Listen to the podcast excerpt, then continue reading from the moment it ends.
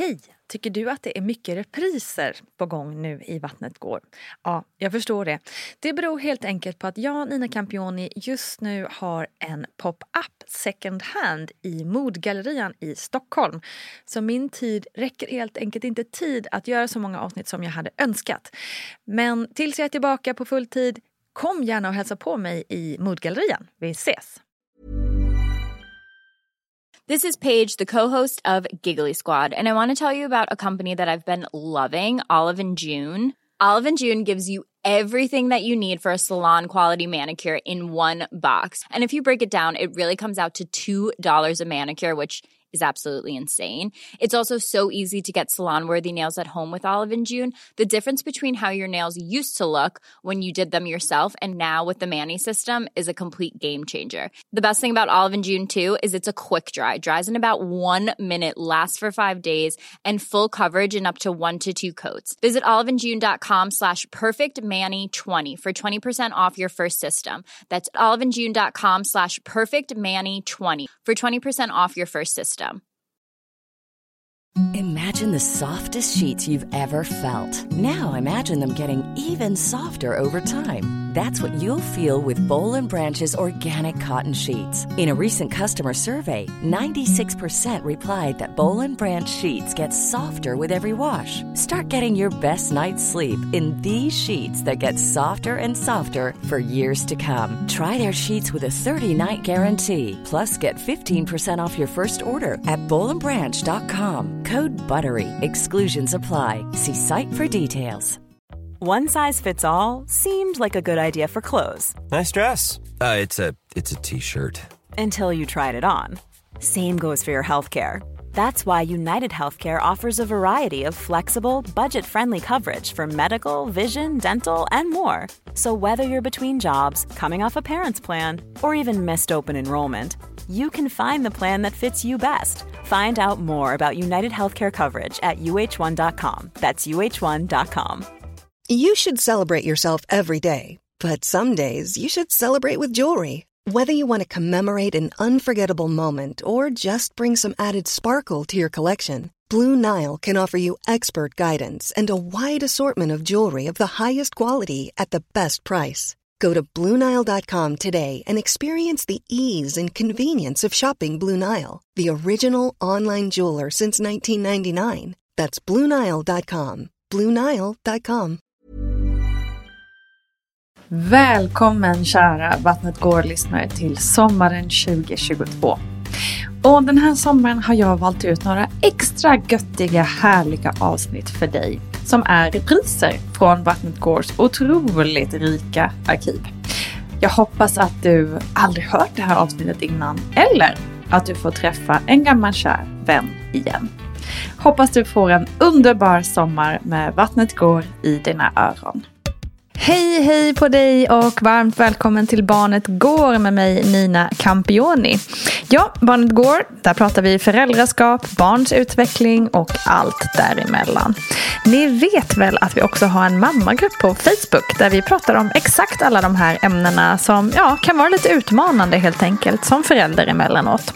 Och just nu pågår dessutom Vattnet Gårs allra första föräldragrupp som jag och den här poddens egna expert Paulina Gunnardo har dragit ihop. Och jag kan lova att det är helt mysigt att träffas digitalt med flera föräldrar och bebisar och snacka om tiden med bebis hemma. Det märks verkligen att det är extra välbehövligt i dessa pandemitider att ses. Så håll utkik för kommande grupper och signa upp dig för att få din plats. Nu över till veckans gäst som ju tidigare gästat Vattnet går och berättat om sin otroliga förlossning. Det är ingen mindre än influensen, författaren och numera appgrundaren Mikaela Forni. För ni har väl inte missat att hon skapat en alldeles egen app för alla som är gravida. Baby Journey heter den otroligt fina appen som du ju hittar där man helt enkelt hittar appar. Nu ska vi prata om kolik och den där bedövande sömnbristen. Välkommen Mikaela Forni.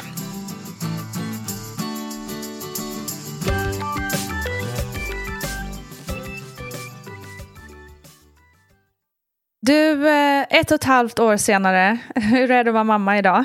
Jag måste säga att det aldrig varit så roligt som det är nu. Vad beror det på då tror du? Nej, men jag tycker att det är så kul att ha en ett och ett halvt åring. Jag vet att alla säger så här, åh det blir bara roligare för hela tiden med barn, du kommer märka. Sen sitter jag här själv så förundrad över att det verkligen är mycket roligare för varje månad. Men jag tror att en sak som jag kunde uppleva var att många i min närhet eller andra kvinnor jag pratat med verkar älska bebistiden. Medan jag kanske inte mm. gillade bebistiden så jättemycket. Vilket gör att nu när han inte är en bebis utan ett litet barn så finns det så mycket grejer som jag tycker är så härliga. Eh, och jag blev så förvånad på ett positivt sätt över hur otroligt fantastiskt det blev att ha ett litet barn. Eftersom mm. att jag tycker bebistiden präglades av så mycket annat. Mm. Och också det här med att bygga en relation till sitt barn. För även om jag kände en så stark koppling till Dante från det att han kom ut ur mig, eller ärligt talat från det att han var i mig också mm. och liksom växte i mig. Så nu är ju han och jag, vi är ju kompisar. Ja.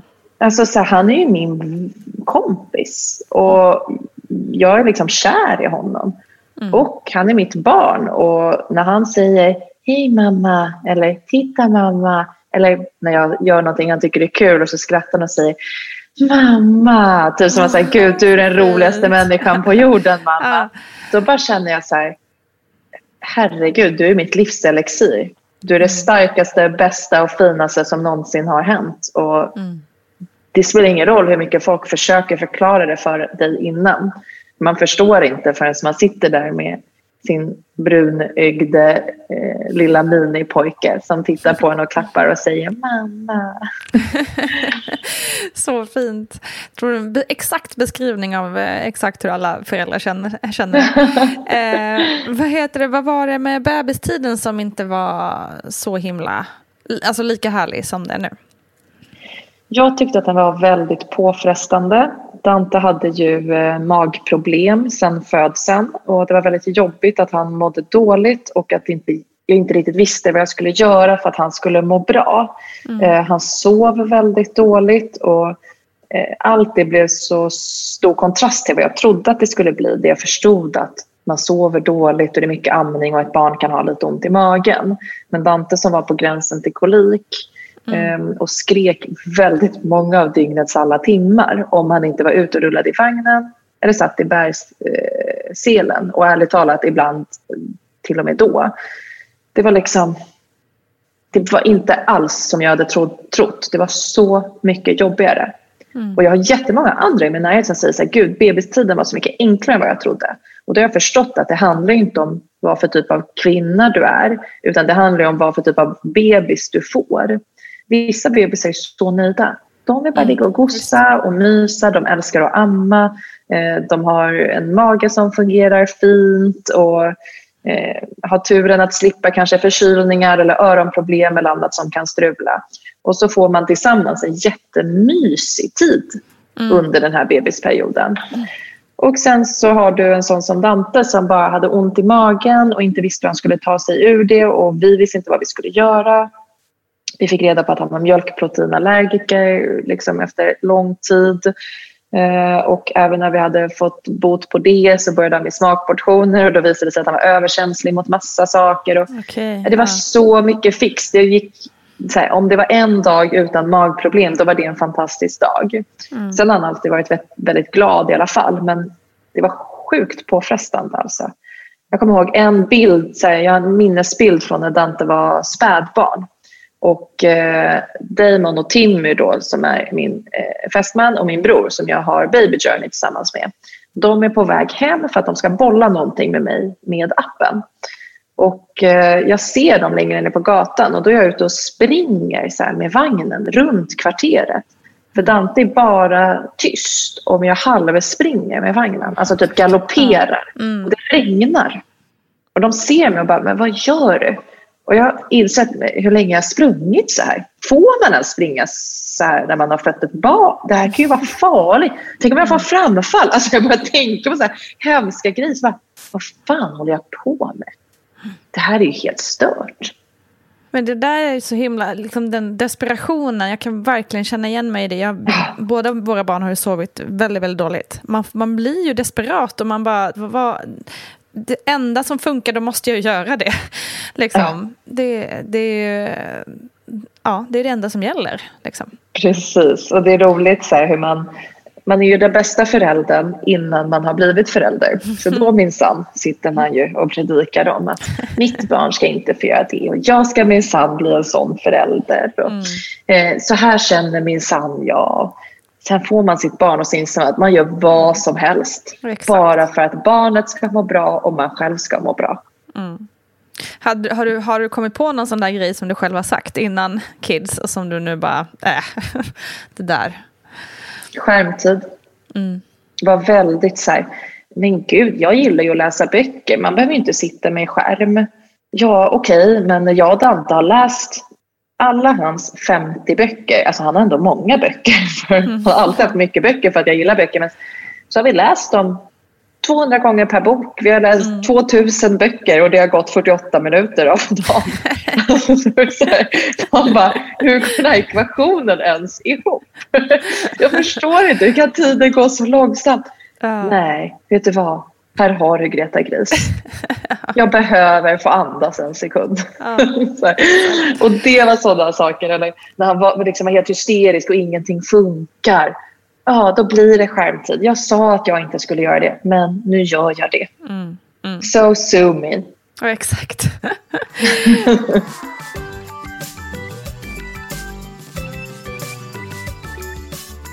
men du, fanns det någonting, jag tänker liksom, det är en sak att hitta liksom, sätt att få bebisen att inte skrika, men fanns det någonting som du kunde göra för att du ja, inte skulle gå sönder helt enkelt av den anspänningen som det faktiskt är att ha ett barn som är väldigt ja, missnöjt kan man väl säga.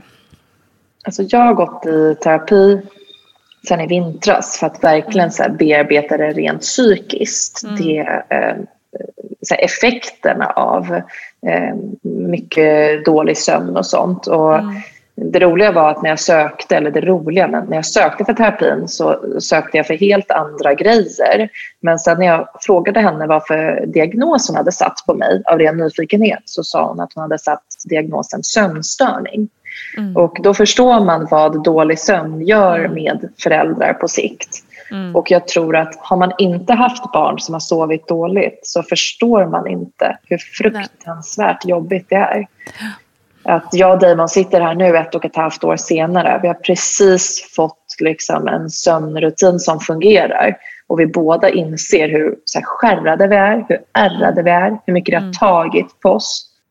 Alltså, jag ställde honom en trevlig fråga vid middagsbordet och han sken upp och sa Gud, jag minns inte sist du frågade mig någonting. Nej. Jag bara, åh herregud, mm. vad har hänt? Jag som älskar att prata med Damon, det är ju det bästa jag vet. Men jag, jag är för trött. Jag har blivit som en mm. zombie. Ibland kan, kan jag komma på mig själv och bara sitta och stirra in i väggen. Liksom. Men jag tror att det som har gjort att vi ändå orkat ta oss igenom en lång period av dålig sömn och jobbig bebistid. Det har varit, och det är mitt bästa tips till alla föräldrar, dålig sömn eller ej, att be om hjälp. Mm. Alltså att be om avlastning. Jag har ringt Damons pappa som är pensionerad när jag har varit desperat och sagt att ta Dante, jag måste få vara i fred. Jag måste få liksom, stänga dörren om mig och lägga mig i ett svart rum i, själv i två timmar. Mm. Och då har han kommit och sagt att jag tar honom. Jag har inte haft prestige då. Det har inte handlat om att alla andra mammor orkar ju ta hand om sina barn. Jag borde ju också det. Mm. Utan bara släpp prestigen, släpp dömandet mot dig själv, släpp de där dåliga tankarna. Ring någon du är trygg med och säg jag behöver hjälp. Mm. Och jag har vänner som kanske inte har familj som man kan be om hjälp. Och då har jag bara sagt så här, be vänner om hjälp då. Jag har haft kompisar där jag kommit och tagit deras barn bara en timme för att de så här, vill gå på en manikyr i fred. Bara för att få en timme i fred där du inte har en ledsen bebis på axeln. Mm. Så, så här, våga be om hjälp. Det där är så viktigt och faktiskt sjukt nog svårare än man tror att göra. Mm. Jag vet att när vi hade det som värst med Rocco och vår son så var vi till och med, vi bodde till och med i Italien då hos min mans liksom, familj om man säger. Mm. Ändå, och trots att de var så här, vi kan ta Rocco liksom, i natt, ändå så skulle jag så här, nej, nej, nej, nej, men han vill ju vara hos sin mamma och mm. liksom, jag behöver honom typ. Så sjukt, alltså jag var, du vet så här, Mm. I efterhand blir det så här, hur, hur, liksom, jag, var ju, jag var ju sjuk i huvudet. Liksom. Och det var ju också men, en följd av sömnbristen. Att man kunde inte, tänka, kunde inte tänka vettigt. Liksom. Och kunde inte prioritera mig själv. Och jag tror det är så vanligt att som du säger, så nej, men jag behöver honom och han behöver mm. mig. Och det blir mm. bäst om vi sover tillsammans. Så mm. bara, fast blir det verkligen så dåligt då om han sover med sin farmor som älskar Exakt. honom jättemycket, Exakt. som är en jättetrygg person i hans liv. Mm. Och blir det verkligen så jobbigt för dig då? Kanske mm. blir ganska skönt. Mm. Testa och se. Och mm. självklart har det funnits gånger jag har lämnat bort Dante och inte kunnat slappna av. För det har känts jobbigt. Jag har saknat honom. Jag har känt att men gud, oh, jag vill bara vara med honom för det är ju jobbigt. Man älskar ju sitt barn och vill vara med sitt barn. Men då har faktiskt Damon alltid påmint mig om att så här, nej, nu ska vi bara slappna av. Vi ska sova, vi ska ta återhämtning, kanske dricka ett glas vin och prata med varandra. Han har det inte dåligt där han är, kom ihåg det. Och det är ju en viktig påminnelse att så här, mm. om man lämnar sitt barn med människor som barnet älskar och som älskar barnet Verkligen. så kommer det inte bli dåligt. Snarare tvärtom. Dante är aldrig Exakt, så glad som när han får vara med sin familj. ja. ja. Nej, verkligen. Jätte, jätteviktig input, mm. helt klart. Uh, vi, jag tror också, liksom, jag känner också i vårt samhälle överlag lite dåliga på att be om hjälp överlag. Inte bara när det gäller barn, utan det är väldigt mycket man ska klara det själv. Liksom. Ja, och det är nog ganska svenskt för att mm. Eh, i många andra kulturer så lever man ju inte så utan där hjälps ju hela familjen åt när det kommer ett mm, nytt hela barn. Hela byar liksom. Ja, och det tycker jag att mm. vi ska komma ihåg här där vi har fastnat så mycket vid just det här att man ska klara sig själv mm. eh, och att det nästan är fult att be om hjälp. Mm. Jag har flera gånger fått kommentarer om att jag inte verkar älska mitt barn för att jag väljer att lämna bort honom så mycket. Och det är en helt absurd sak.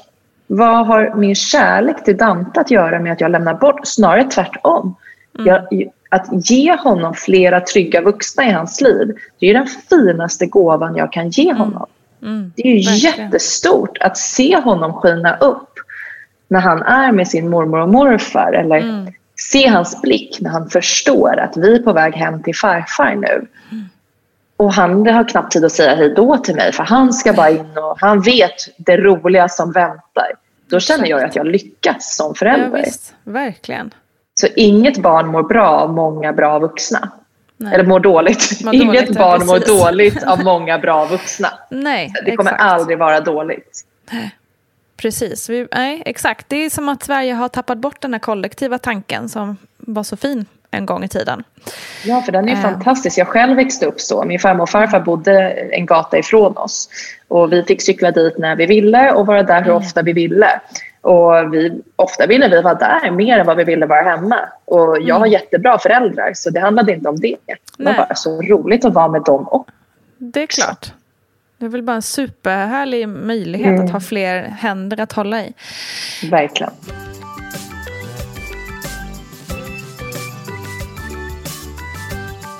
Jag tänker på det här just att du får sådana kommentarer ibland. Har, har du blivit utsatt för så, här så kallad momshaming? Absolut. Mm.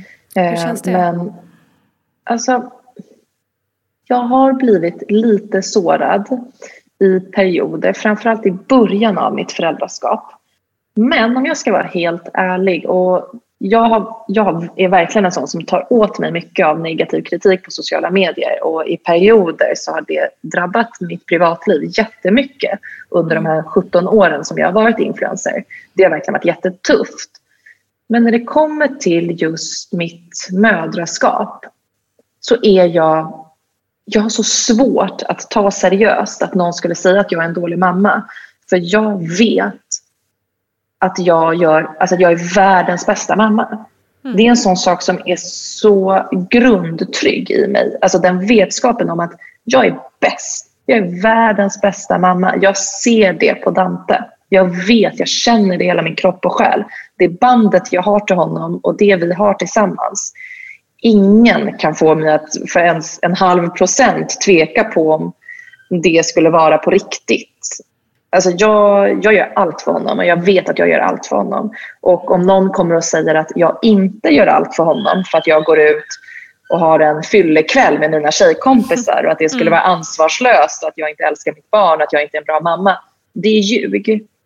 Att ta hand om mig själv, det är också för Dantes skull. Mm. Exakt. Så, så här, alltså, nej, jag känner mig, jag är fan världens bästa mamma och ärligt talat, alla är det. Exakt. Vi gör ju bara helt Jag är olika. glad jag blir att du säger det. Jättehärligt och uppfriskande att höra. Det är 100% sant. Mm. Så bra. Och man ska komma ihåg det att så här, okay, vi, all, vi alla gör ju olika. Så som du uppfostrar dina barn, du och jag kommer inte göra på exakt samma sätt. Nej. Men jag dömer inte dig för det du gör i ditt sätt, för jag vet att du gör det bästa. Och du gör det som du tror är bäst. Så Exakt. om du har ett sätt att eh, söva dina barn på jag ett annat så finns det inte ett sätt som är rätt eller ett sätt som är fel. Utan du gör på det sättet som är bäst för din familj och jag gör på det sättet som är bäst för min familj.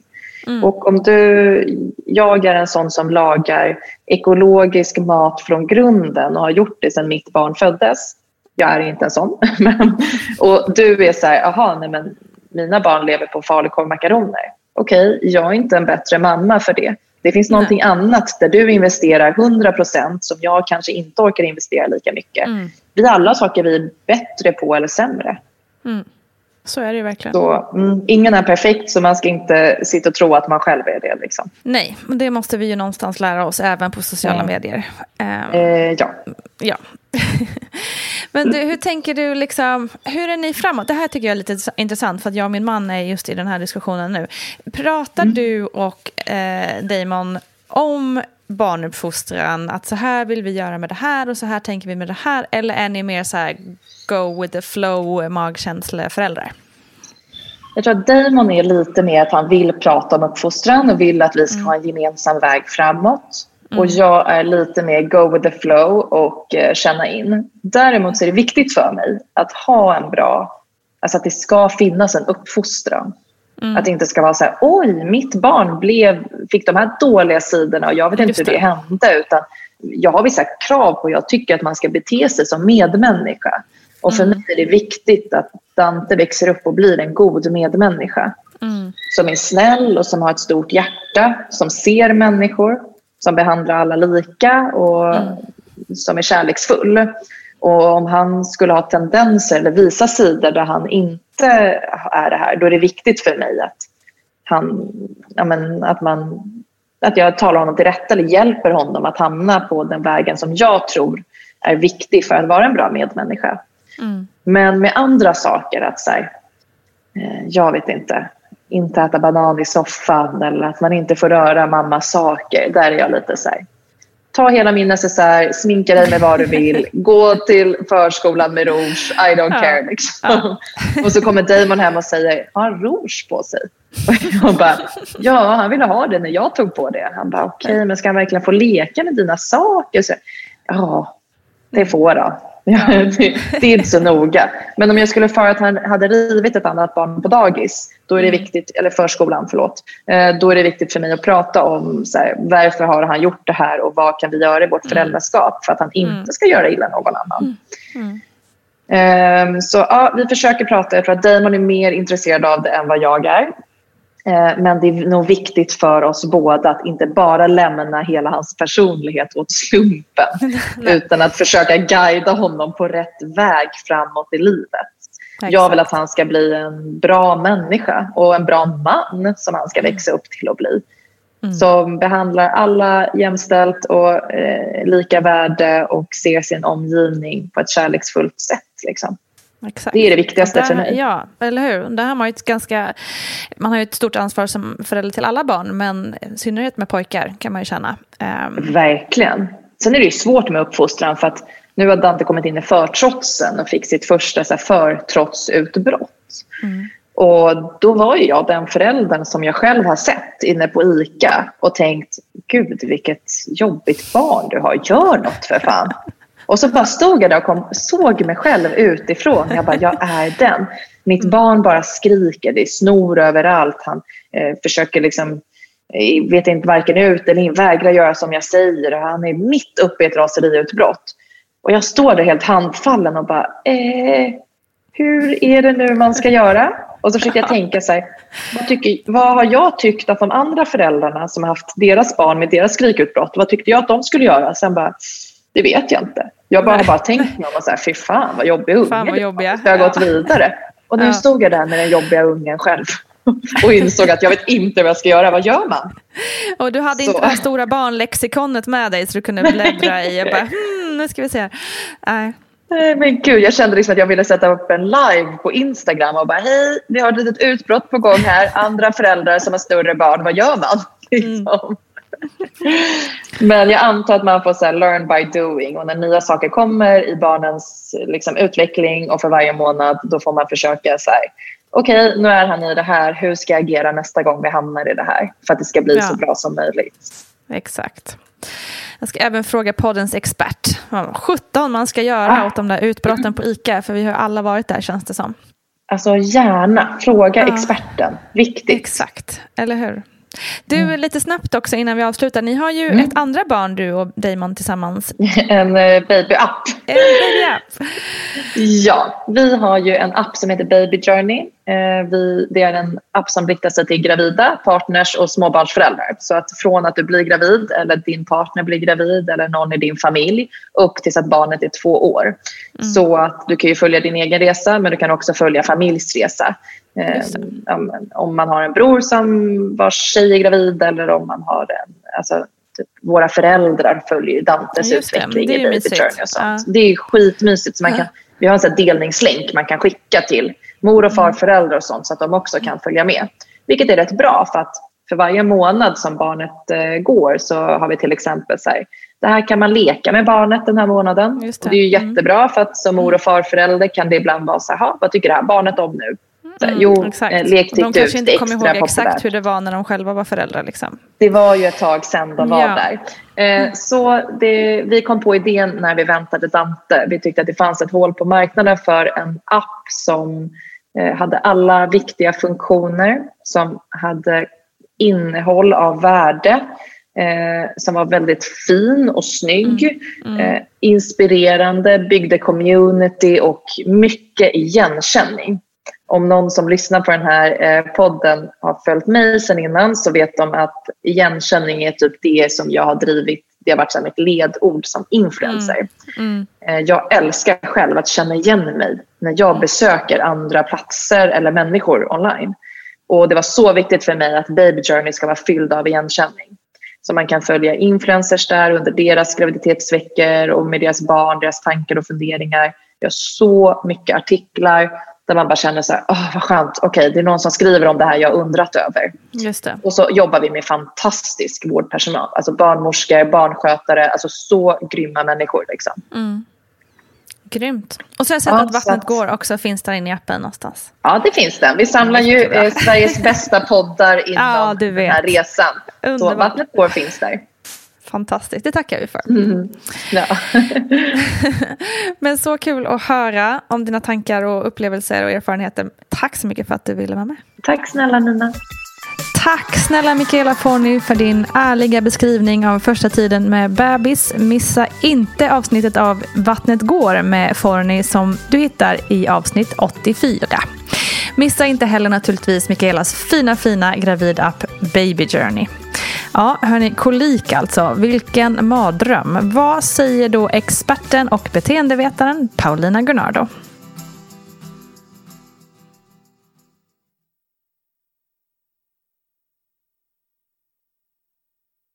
Ja men du, kolik det känns ju som en riktig jäkla mardröm. Eh, och vi vet ju inte riktigt vad som orsakar kolik. Eh, men eftersom forskningen inte riktigt finns där. Men det har ju snackats lite om någonting med mage och tarmar och sådär. Eh, vad, säger, vad säger man om kolik i allmänhet? Man vet faktiskt inte vad kolik beror på. Exakt.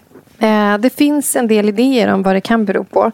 Eh, Och det blir ju extra jobbigt om man är förälder till ett barn med kolik. Ja, att säga, eller ja, det är ingen som vet varför och vad är det som händer med mitt barn. Eh, Man tror att det, är, att det är ett omoget mag och tarmsystem. Eh, Det finns eh, också idéer om att det har med bakteriefloran att göra. Och sen mm. så finns det också en del som tror att eh, vi har ju pratat om högkänslighet i några poddavsnitt men framförallt i avsnittet med Johanna Kajson. Och det finns en del mm. som tror att det också kan spela in. Att när man har magknip mm. som bebis och det är obehagligt så kan det liksom bli lite extra hos vissa barn. Att det, de, mm. ja, det blir jobbigare liksom, för att det gör mer ont. Okay. Men eh, ja. det de flesta ändå verkar liksom hålla sig kring är väl det här omogna mag och tarmsystemet. Och liksom nervsystemet. Därför att det man ser är när man, ja, det är ju en tid innan man vet om det är kolik som är jättejobbig. Och där man ställer sig massor mm. av frågor. Om barnet mår mm. dåligt och är sjukt. Liksom. Men när man har utrett det och mm. ser så här, det är inte... Alltså barnet är friskt och mår bra i övrigt. För att det här handlar ju om att det är ett barn som, som skriker och man brukar kunna se att de spänner sig och kanske knyter nävarna och drar upp benen mot magen. Och det ser riktigt ut som att de har magknip. Liksom. Mm, eh, och att de har det då ungefär tre timmar. Oftast så börjar det på eftermiddagen, kvällen och håller, på, håller i liksom några timmar. Och att det mm. är mm. eh, ja, men, i alla fall minst tre gånger i veckan brukar man prata om. Då brukar man säga att det är kolik och liksom okay. inte inom situationstecken bara jobbigt magknip. Liksom. Nej, eh, nej men man, man vet inte exakt vad som, vad som orsakar den här eh, koliken. Ja, precis. Och det måste ju vara extra tufft att liksom inte veta vad man ska göra när ens lilla barn man ser så tydligt inte liksom mår så bra. Eh, men hur påverkar det egentligen också mig som människa mm. att ha ett kolikbarn egentligen? Mm. Rent mm. generellt. Eh, ja, alltså rent generellt så är det ju så här. Barnet är ju det viktigaste och mest värdefulla vi har. Mm. Och vi kommer hem med en bebis och det är vårt ansvar att ta hand om det här barnet. Och ofta brukar ju mm. kolik börja visa sig efter sådär två veckor. Och det kan hålla i sig några månader. Så det är ju verkligen den här, det är verkligen den här första tiden. Och att som mm. förälder då eh, inte veta först till att börja med vad det är innan man liksom får det bekräftat att det här är kolik. Liksom. Och barnet mår bra i mm. övrigt, övrig tid på dygnet. Eh, mm. Men att man inte kan man inte kan hjälpa. Liksom. Det, ju, det kan ju skapa en känsla av maktlöshet. Och det är det värsta man kan känna som förälder. Att här står jag med mitt barn mm. och mitt barn har det jobbigt. Och mm. jag kan inte hjälpa. Jag vet inte vad jag ska göra. Exakt. Därför att det finns ju knep att ta till. Eh, men återigen, man vet heller inte exakt. Det finns liksom inget vetenskapligt bevisat. Så här, det här vet vi hjälper. Det här botar. Utan ja, är barnet friskt och mår bra i övrigt, då växer det bort över tid. Och sen får man liksom ta till sig eh, av såna här knep och testa det. Men det, är ju, det väcker mm. ju ofta en känsla av maktlöshet, av att man känner sig desperat. Det är otroligt påfrestande och kan också vara ganska omtumlande för att man man är gravid och förväntar sig kanske att föräldraledigheten ska vara på ett visst sätt. Och så blir första tiden mm. så otroligt tuff. Liksom. Mm. Eh, så det, ja, generellt sett så är det ju väldigt påfrestande. Liksom. För mm. alltså ett gråtande och skrikande barn, eh, liksom en gråtande och skrikande bebis, det kan ju verkligen slå på våra stresssystem. Eh, och, och dels naturligtvis i, i omsorgsbeteenden som väcks liksom, i oss, att vi vill hjälpa bebisen. Men när man då mm. märker liksom att det här kanske inte hjälper så mycket, då, då är ju våra, vi får ju ett stresspåslag. Och, eh, Mm. Och förutom att vi liksom, det växer en omsorg i, oss så är också van, väldigt vanliga reaktioner att man kan bli irriterad, frustrerad. Eh, man kan känna besvikelse över liksom hur den där tiden blev. Man kanske föreställer sig att det mm. skulle bli så mysigt och så är kvällarna jättetuffa istället. Man känner sig ledsen. Liksom. Så det är väldigt vanligt att eh, uppleva liksom, när man har en bebis med kolik. Eh, faktiskt. Mm. Ja, det är inte helt lätt att handskas Nej. med allt där. Nej, det är jättetufft med kolik. Fruktansvärt tufft. Ja, det har inte varit mycket sömn för Forni med familj. Eh, och förutom då kolik, eh, som ju naturligtvis spiller över på sömnen. Hur, hur påverkar sömnen ens mående egentligen? Um, jo, men sömnen är ju central för att kroppen ska kunna få den återhämtning som den behöver. Och, uh, och kroppen behöver verkligen få komma ner i varv. Liksom, både mentalt, Mm. eh, och tankarna får stilla sig under natten. Men också fysiskt. Och har man erfarenhet av ett barn med, med sömnproblem, alltså inte bara att det är ja, men att det, här, det här vanliga som hör till eh, spädbarnstiden. Liksom, utan, utan större problem med sömnen som, som de har varit med om. Eh, Så kan man nog känna igen sig i känslan av att man vaknar men kroppen har inte vilat. Liksom. Och eh, det här påverkar ju kroppen väldigt Ja, men och ens mående är väldigt negativt. Liksom, för att eh, sömnbrist kan göra att vi får ett sämre minne. Vi får eh, ja, men en sämre kognitiv förmåga. Det är svårare att tänka klart. Det är många som känner där, man känner sig dum i huvudet när man har sovit dåligt. Gud, ja. Och det är ju faktum är att man blir, man blir dum i huvudet av att inte få sova. Man kan inte tänka klart. För hjärnan Nej. behöver sömn. Liksom. Och det är också det här med känsloreglering. Alltså är, man, är man ledsen så kan det vara svårare att, att reglera den egna känslan så att man kan bli glad igen. Ehm, och just nedstämdhet och depression. Det finns väldigt tydlig koppling också till just sömnbrist. Eh, sömnbristen kan göra oss nedstämda. Så att egentligen kanske Japp, livet i övrigt... Ja, men jag med. Och det, och, och det är ju... ehm, det kan ju vara så att livet i övrigt är bra. Man kan liksom Mm. inte hitta kanske en massa andra anledningar till att man är nedstämd. Men man är väldigt, väldigt, väldigt trött. Mm. Så att ja, det påverkar ju måendet i allra högsta grad. Det är så sjukt viktigt att få sova. Verkligen.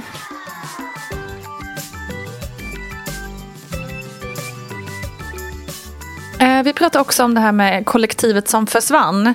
Alltså förr levde familjer och vänner mer som kollektivt och vi hjälptes åt och så vidare. Tror du, om du får liksom tänka framåt, att vi kan komma tillbaka dit? Eller är vi på väg mot än mer individuellt samhälle? Ja, alltså ja, och det här är en liten sån trendspaning. Jag tror inte att Ja. eh, vi... Nej, jag tror inte vi kommer tillbaka till riktigt, det beror på hur långt man backar, men att man kommer tillbaka till att man verkligen levde tillsammans. För att eh, det här individualistiska samhället har ju också fört med sig positiva saker. Att vi liksom kan få gå lite grann vår egen väg och bo som vi känner för och jobba med det vi vill göra. Vi bor inte på en och samma gård, alla ska mjölka kossorna och sticka ut och Mm, jag, det. vad man gjorde. Men att man gick i sina föräldrars fotspår och så här. Men däremot så tror jag absolut att så här, och särskilt nu när det har blivit mindre tabu att prata om psykisk ohälsa. När vi verkligen blir varse att vi behöver varandra. Och i synnerhet när man pratar om föräldraledighet och den ensamhet man kan känna. Och alltså den faktiska ensamheten. Typ som när vi pratar här om sömnbrist och kolik. Då blir det ju så uppenbart liksom, hur mycket vi behöver varandra. Mm, Och det tror jag faktiskt att när tabun om det här försvinner mer och mer så kan vi absolut komma tillbaka till att vi, vi är mer tillsammans och inte bara tänker självhjälp utan liksom tillsammanshjälp. Eh, för vi har ju pratat om det, det här med att det krävs en hel by för att uppfostra ett barn. Eh, just det. men också, jag, jag nämnde det eh, tidigare idag för en grupp. Eh, det här med mothering the mother. Jag älskar det. det. uttrycket. Eh, det finns inget riktigt sånt på svenska. Men alltså, som förälder behöver man också bli omhändertagen. Ju. Vi har ju också samma Mm. Verkligen. behov som som bebisen på ett sätt. Att vi behöver bli sedda och lyssnade på och omhändertagna. Och, och som nybliven förälder, särskilt om man har ett barn med sömnproblem och kolik, så behöver man ju också sova och återhämtning och Mm. Sånt. Så jag Verkligen. tror ändå så här, när tabut försvinner mer och mer så tror jag vi kan gå tillbaka till att så här, just det, det är otroligt Att vi får värdefullt. vara sårbara ihop. Liksom. Ja, och att vi hjälps åt. För det, det är dit man måste. Liksom. Exakt. Jag ska bara nämna också att du, du pratade om det här ämnet i Vattnet Gårds föräldragrupp. Ja. Så det kan man hålla utkik för. Det är en väldigt poppis grupp kan jag säga. Ja. kan man anmäla sig till. Eh, nu går vi vidare. Eh, det här med att prata ihop sig tillsammans med sin partner eh, kring uppfostran eh, och hur man vill att eh, man ska liksom leva tillsammans som familj och, och vilken ja, vilken väg man vill att ens barn ska ta och så vidare. Hur viktigt är det att man pratar ihop sig om jag tänker både stort och smått. Alltså, vissa saker kanske man ser som självklarhet. Att eh, ja, men vi, eh, vi i vår familj vi uppfostrar våra barn att alla är lika mycket värda. Liksom till exempel. Mm. Eh, men man kan ju också gå in på detaljnivå. Typ vad vill vi att vår son ska hålla på med för idrott? Eller vad vill vi att han ska bli när han blir vuxen? Eller jobba med? Alltså Mm. allt sådär.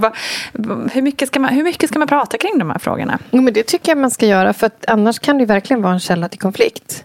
Och, och man brukar väl ändå liksom rekommendera par innan de får barn att prata ihop er om typ värderingar och sånt. Och det kan ju vara typ ja, men det här med alla är lika mycket värda och, och sådana saker. Men sen när man väl blir föräldrar då, då blir det lite annorlunda än vad man kanske kunde föreställa sig när man, väl, när man inte hade barn. Och det kommer upp nya frågor liksom, som man inte kan ha tagit ställning till innan. Som man får ta när man hamnar i det också, tror jag. Just det. Är typ lite så här skärmtid eller val av sport eller, eller inte sport. Eller eh, ja, olika sätt man ser på liksom barnuppfostran. Eh, Ja. och, och som sagt, det kan ju verkligen bli en källa till konflikt. För Mm. det är också lätt att tänka så här att Eh, om vi säger nu att man tar en, en fråga om riskbedömning. Vad ska mitt barn få göra själv? Ska de få cykla i området själv eller inte? Och det är Mm. Just ganska det. vanligt att den ena kanske tycker absolut inte, livsfarligt. Medan den andra Mm. tycker, jo men vadå?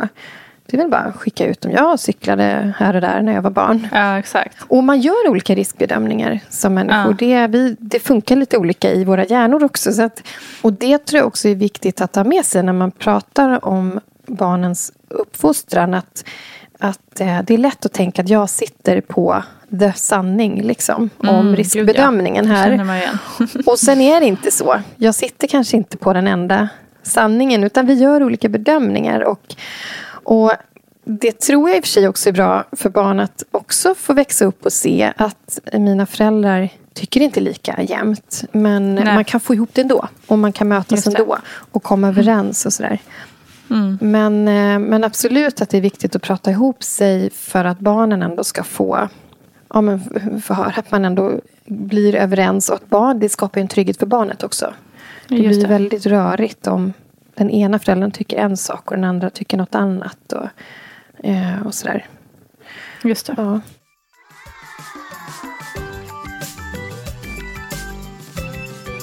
Ja, men och sen är det det här klassiska när, när barnet får ett utbrott på ICA för att hon inte får godis eller liknande. Eh, Va, alltså, vad gör man egentligen? Finns det någon så här go-to move? Eller, eller finns det något sätt att förebygga att det inte sker överhuvudtaget? Ja, men nej. Eller ja. Eh, jag tror väldigt många med barn i den här åldern, så här, två, tre år och uppåt, känner igen det här. Liksom, att det, det blir utbrott. Liksom. Och jag tror inte att man ska, man ska tänka att man aldrig får några utbrott någonsin. Liksom, för att det, det, det har ju med en självständighetsorientering att göra och det behöver barnet få göra. Men om jag tänker på det här med vad man kan göra för att förebygga så kan man lite grann tänka att det är samma som för oss vuxna. Att eh, låt säga att det här händer nu efter förskolan, innan middagen. Man behöver handla till någonting. Barnet är trött, hungrigt. Och man går förbi godishyllan. Eh, Så Ja. är det lite samma sak med oss. Att är vi trötta och hungriga till exempel. Då är det mycket svårare att låta bli godis. Eller det. sötsaker eller snabbmat. Liksom. Så det är ju det man får, får göra för att förebygga för sitt barn också. Ibland kan det Mm. vara så att nej, men man kanske inte ska handla med barn. Och man kan låta bli det. Just det. men man kan vara ensamstående. Eller man kan, eh, som min man har varit bortrest jättemycket. Eh, Mm. och då, ja, då är det vad det är. Behöver jag handla, då tar jag med mig två barn till affären. Ja, och sen tänker man väl också, jag tänker också att det hör en del av att man ska lära sig hur det funkar i samhället. Att man får gå och handla ibland och man får lära sig hantera Mm. liksom, sånt också. Ehm, även om det såklart kan vara, om man nu har möjlighet att gå själv så är det klart att det är, kan ses som en fantastisk en egen tid. Ja. Att gå på ICA. Men det är väl det man kan göra för att förebygga att, att prata med barnen innan. Beroende på hur Ja. gamla barnen är. Vad är det vi ska handla nu? Här finns det massor Mm. av saker och det här ska vi inte ha då. Eh, ha rutiner för till exempel Mm. lördagsgodis. Eh, Vi käkar på lördag.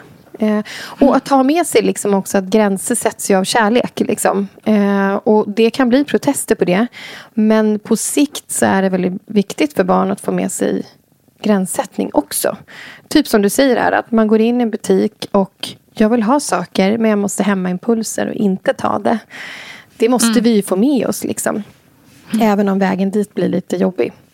Eh, Exakt. och sen när, när det väl, när utbrottet är ett faktum där på ICA vid godishyllan på golvet. Så eh, vad gör man liksom?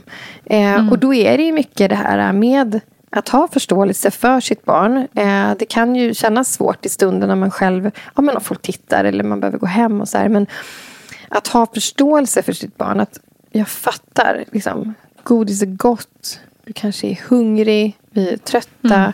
Eh, jag, vill, jag tycker också det är gott med godis. Liksom. Exakt. Och, och också att om, om vi säger nu att barnet har varit på förskola säger vi hela dagen. Då har ju barnet med stor sannolikhet använt sig av sådana förmågor hela dagen. De kanske har suttit i en grupp, väntat på sin tur, fått eh, reglera känslor, fått eh, ja, men de har varit kanske i någon konflikt med kompisen. Och, ehm, ja, de har inte alltid fått som de har velat för de har varit en stor grupp. Nej. Och då är de också trötta.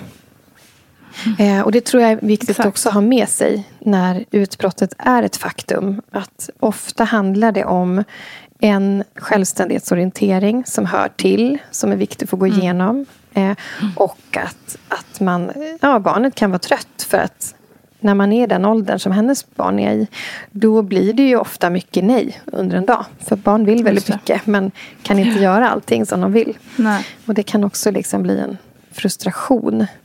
Ehm, så att, att bemöta barnet i det, liksom, i respekt för att man förstår att det är jobbigt. Men vi måste sätta gränser. Vi måste gå härifrån. Ehm, Vi kan inte äta godis varje dag. Typ, när man känner för det. Ja, men precis. Härligt! Tack för det Paulina Gunnardo. Missa inte hennes blogg på motherhood.se för mer kloka texter och diskussionsämnen. Och är ni inne på Motherhood, ja men då kan ni ju klicka in er på min blogg dessutom. Hörni, tack för att ni lyssnar. Ni är otroliga. Imorgon kommer bloggen. Vi hörs då. Kram, ha det bäst!